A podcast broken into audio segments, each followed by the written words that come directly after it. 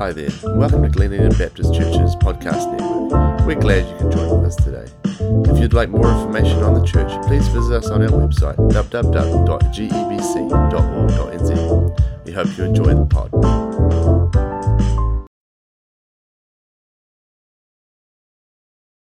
Good morning. Good morning. Hey, I um, I woke up this morning a little bit early, which was disappointing. Uh, but I didn't have an intro for my sermon. Uh, but this one came out of sleep, so that was wonderful. Um, I remember the second sermon I ever preached. It was uh, while I was doing my training um, at Northgate Baptist up in Silverdale, and um, the sermon was on integrity. And we were in this uh, system uh, where the morning service and the evening service had the same message preached by the same person, um, except I was a chef and working Sunday mornings. Um, so I just got the evening slot, but we still had to have the same message preached. And so the pastor did all the work, which was wonderful, um, and just hands me his sermon word for word. Um, and he's like, just preach this, you'll be fine. Um, on integrity. And just get up there and be yourself and, and preach my sermon. And I remember that day because that day of work was particularly uh, terribly busy. Um, the kitchen hand hadn't come in, um, and so we were all doing multiple jobs, cooking and, and cleaning and, and running out and, and getting orders and, and, going downstairs. And, and we had this massive order of mussels. And mussels are one of the reasons why you have a kitchen hand um, in a restaurant because no one likes cleaning mussels. No one likes debearding mussels and then getting the smell off you afterwards. It's one of the worst jobs. And I remember just after lunch, the, the head chef, he, he'd had enough, so the, the orders died down and, and he went home. Um, and so it was me uh, and, and another chef. Um, and, and it died down, and, and we started to get some jobs done, but I thought I'll just leave the mussels a little bit longer. Um, and then the orders picked up again, and it, it, we were getting uh, slammed. And, and, and it was 30 minutes till home time, and I hadn't had a break yet, and I hadn't done all my jobs, and I hadn't touched the mussels. And I just thought, that's tomorrow's job. We'll have a kitchen hand tomorrow. I'm going home because, because I'm preaching tonight on integrity. And so I put them back in the chiller. I clock out and I go home. And just before I get up to preach, like literally five minutes before I get up to preach, I get this message from the boss who had to go back in because 10 minutes after I left early, the other chef cut himself quite badly, needed to go to hospital. They had a significant order of seafood uh, chowder, which needed mussels. And he gave it to me, like he just by text, which was like way nicer than in person, right? But he gave it to me, and it was well deserved. And just before I got up to preach someone else's message on integrity, I was being called out for my lack of it. And I remember that day, and I've never read another person's sermon since. And now I buy all my mussels from the supermarket and the little bottles. We return back to our Revelation series today, continuing to look uh, at the letters to the seven churches. And today we are looking at the letter to the church in Pergamum, the church that had compromised on their integrity. And it's in chapters, chapter 2, verses 12 to 17. Write this letter to the angel of the church in Pergamum. This is the message from the one with the sharp two edged sword. I know that you live in the city where Satan has his throne, yet you have remained loyal to me. You refused to deny me, even when Antipas, my faithful witness, was martyred among you there in Satan's city. But I have a few complaints against you. You tolerate some among you whose teaching is like that of Balaam, who showed Balak how to trip up the people of Israel.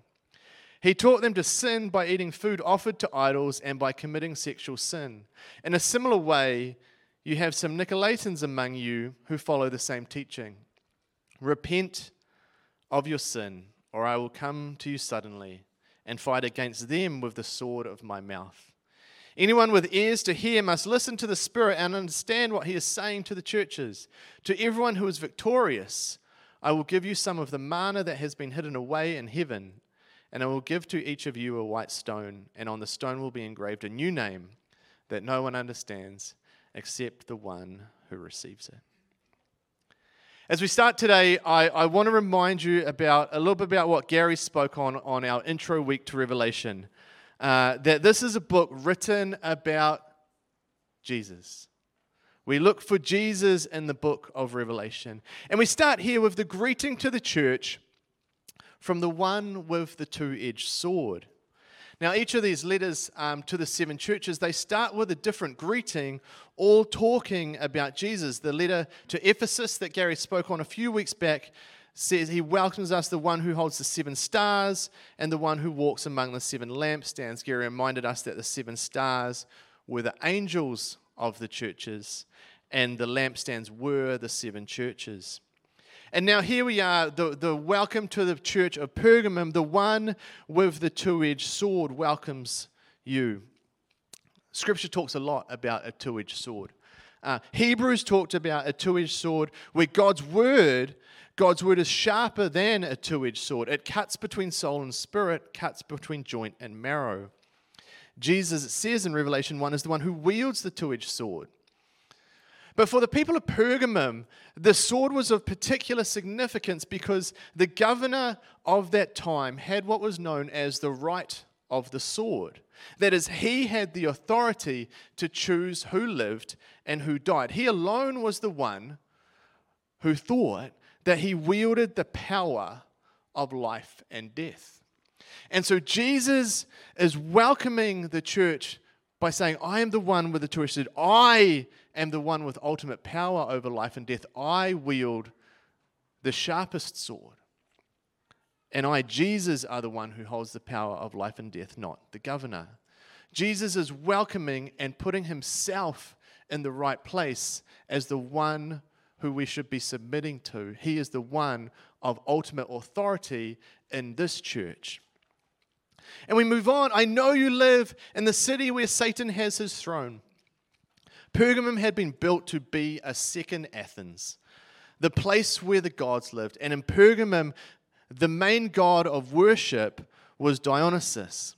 And in Pergamum stood a beautiful temple with a majestic throne that was dedicated to Dionysus, and it stood prominently on the Acropolis. This throne is where the seat of Satan is said to be. Dionysus was believed to be the son of Zeus and a human mother, and, and he offered his followers life after death. And he offered meaningful life on earth through indulgence in raw meat and wine. One of Dionysus' powers was that at night he could turn the water into wine. And according to the cult of Dionysus, the followers who drank wine to excess literally became one with Dionysus. So worshippers would gather around the altar, gorge on the raw meat that had been offered to him, and drink until they became intoxicated. And during festivals, women would drink wine and run through the hills screaming and dancing and committing sexual immorality with men as well, because often it takes two or more to tango in Dionysus's cult. And so this worship was wild, the, the commentators say. It was outlawed in Rome because of how immoral it was considered.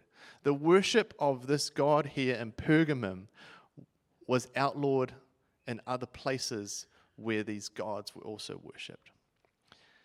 And so we have this church where there's followers of Christ, and some had stood firm. Even in the face of execution, they had not given up their faith in Christ. But some had been deceived by these teachings that had come from from the Nicolaitans, from those who, who followed the teachings of Dionysus. And really, there's quite a number of similarities, if your faith is not strong, between the way that those who worship Dionysus worshiped and, and how these new Christians were worshiping.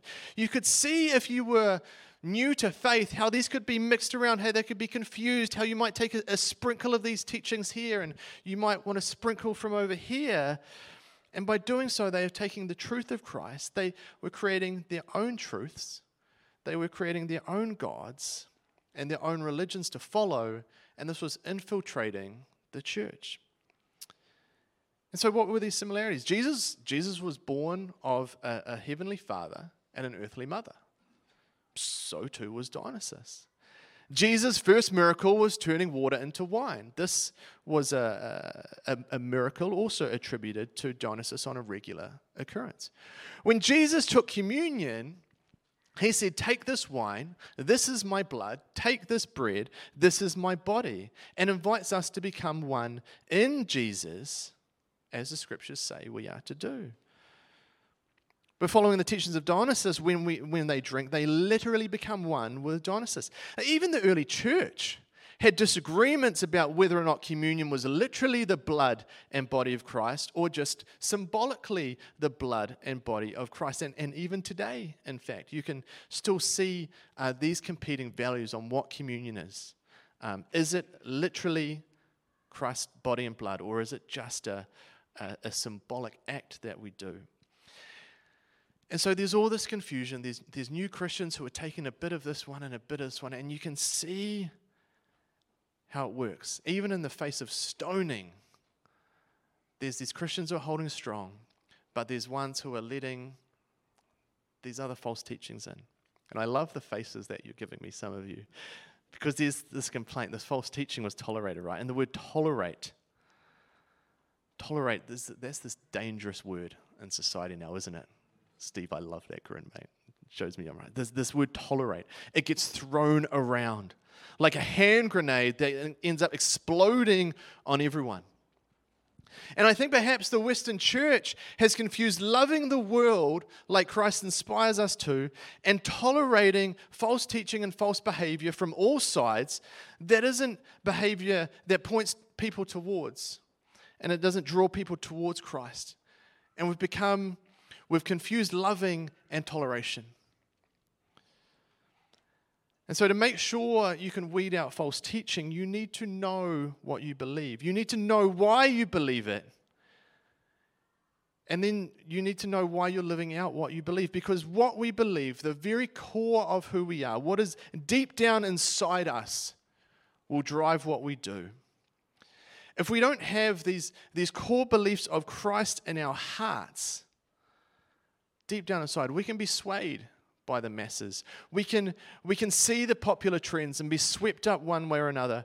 We see it more and more these days, and I think as, as society moves further and further away from God, and as a number of God's communities continue to move further and further away from the God that we met as Jesus, that we celebrated last week, we see society going one way and the church becoming less relevant because they're going the other.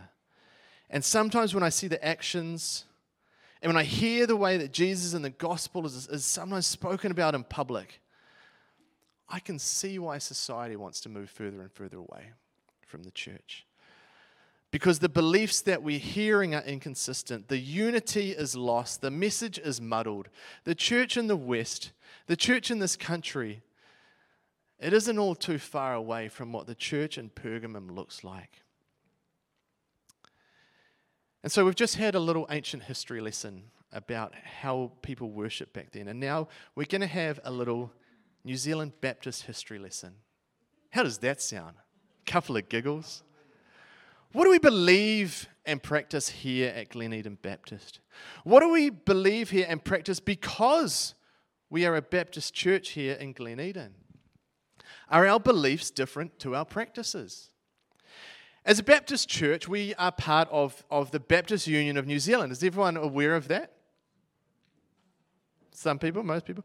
And, and so there's this to be part of the Baptist Union of New Zealand, we agree that there are six articles of faith that we all agree on. In fact, it's these six things that hold us together in unity. It's stated as part of our practices, it's actually part of New Zealand law as part of the Baptist Act of Incorporation 1923. We share these beliefs and these practices together. You can go to Titirangi Baptist, you can go to Northgate Baptist, you can head up the South Island, go to Nelson Baptist, Dunedin Central Baptist.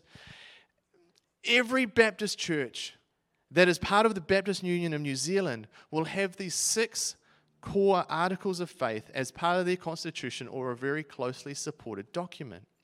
And so, what are these beliefs? Now it's your turn. what do we believe? Uh, it's not your turn. I probably should have done a PowerPoint. The one time I should have done a PowerPoint. We believe. I'm going to I'm going to read them to you, and you can see if you agree with them. I really hope you agree with them, especially if you're a partner. We believe the inspiration of the Bible and its authority in all matters of life and practice. What does that mean, Shannan? That's a mouthful. It was written in 1923. The Bible was written by humans and inspired by God, and it is God's word to us. It is God's story of Himself, revealing Himself and showing us the best way to live in all matters of faith and practice. Yeah? The Bible is a good, good book. Read it, please. we believe. We believe the true humanity and deity of the Lord Jesus Christ. That Jesus Christ was fully God and he was fully man. That Christ came from the Virgin Mary and the Holy Spirit. He was fully God while being fully man. He wasn't half God. He didn't turn on his God switch when he needed it and off when he didn't need it. He was 100% God, 100% man, 100% both, 100% of the time. God, we believe the atonement made by our Lord Jesus Christ on the cross for the sins of the world. This was our celebration last week, right? Jesus died for our sins. Jesus came he lived a perfect life, showing us how to be led by Holy Spirit. And when his time came, he, the perfect sacrifice, the only possible sacrifice for the sins of the world, he chose the cross and he chose us. We believe. We believe salvation by faith in Christ alone. You can't buy your way to heaven. You alone can never be good enough. You can't work your way there, you can't cheat your way there, or trick your way there, or purchase enough goodwill to get there. Heaven is by accepting Christ's invitation to you, putting your faith in Him, your trust in Him, and receiving His Spirit to shape and change and transform you. It's all Jesus, it's ever only Jesus, it's never not Jesus. We believe membership in the church, in the Christian church for the regenerate. What? What? I love this wording. You know, what on earth does this mean? It means that once you have responded to Jesus' invitation to be Lord, that you should be part of a community of people who love Jesus. That once you've accepted his invitation, we believe you should be part of a community that points towards him, that teaches him, that loves him, and helps grow you, and you help grow others. We believe that you should put your roots down to grow strong in your faith and to help others grow strong in theirs. We believe in the church, and we believe that you should be an active part in it. We are created for community. We are created in community and we operate best when we're in a community of people that love God and love each other. We believe the immersion of believers is the only scriptural form of baptism. This one is fun and it gets a little bit hairy amongst Baptists, and I might explain a little bit why a little lower down. We believe that baptism is to go fully into the water and under the water. We believe that baptism is a choice made by those who already believe in Christ's salvation for them. Baptism is an outward sign of an inward decision, and it is an act performed by an individual, but with someone doing the baptizing of them. This is why when, when you see a baptism here, and I believe we have some more coming up, very exciting. We'll hear a question similar to Do you confess Jesus Christ to be your Lord and Savior? It's why we don't baptize newborns. It's why we don't baptize people on behalf of other family members. We baptized individuals after their confession of faith as an outward response to an inward transformation that Holy Spirit is doing in their lives. These are what we believe because this, we are part of the Baptist Union of New Zealand. This joins us and this unites us. And then the union, in turn, turns around and says that the union fully recognizes that every separate church has liberty to interpret and administer the laws of Christ, and that the immersion of believers is the only Christian baptism. And that's wonderful. It means for us that there's no centralized body saying, This is what you must preach, and this is how you must share, and this is the exact work that you must do in your community. We, the church, we, the church members more specifically, seek Christ. We respond to what he is doing amongst us, and collectively, we respond, we agree, and we go. And if we don't agree, we go back to praying until there is consensus. It's wonderful. And we have an AGM coming up. We believe that we all have the ability to hear Christ. All of us have the ability to hear Christ. And collectively, we discern his will for us. And collectively, we do that here at GEBC. And collectively, we move forward into his future. That's what being part of this church is about. That's where our beliefs sit. And we need to know our beliefs so we can act on them. So, so when those come to say, Did God really say that? The same question that the serpent asked Eve in the garden, we collectively can say, Yes, he did say that. Because collectively we came together and sought Christ's mind and will for us. We get to say, because that's how God invited us, or that's how God instructed us into our community. We get to share together and share with those who are new. This is what God is saying. That's what it means to be part of the truth, uh, part of the church. And when people come with false tr- teachings or half truths and requests for toleration or accusations of toleration or intoleration, we get to hold true to what Scripture says, what God says, and we get to stand strong together with each other. And we grow together, we learn together, we follow together, we live together and we love together. And we point those that God loves that don't know God yet towards Him. And we do that together. Know those beliefs, live those beliefs. The other beliefs, we get to have a lot of fun working out together. But let's do it together. Let's do it with love. Let's do it in a way that reflects Jesus' love for us to our community. Let's pray. God, Father, Son, Spirit, we believe in you. We love you. We want to be a church that allows those who don't know you yet to respond to your loving invitation. Help us be a people that act out what we believe because the truth of you burns firmly within our hearts, burns and from the core of who we are. Help us to be people that shine your love, that shine your message of hope, that allow people to be transformed into the people you have created them to be. Help us hear you, help us respond to you, help us love through you. Amen.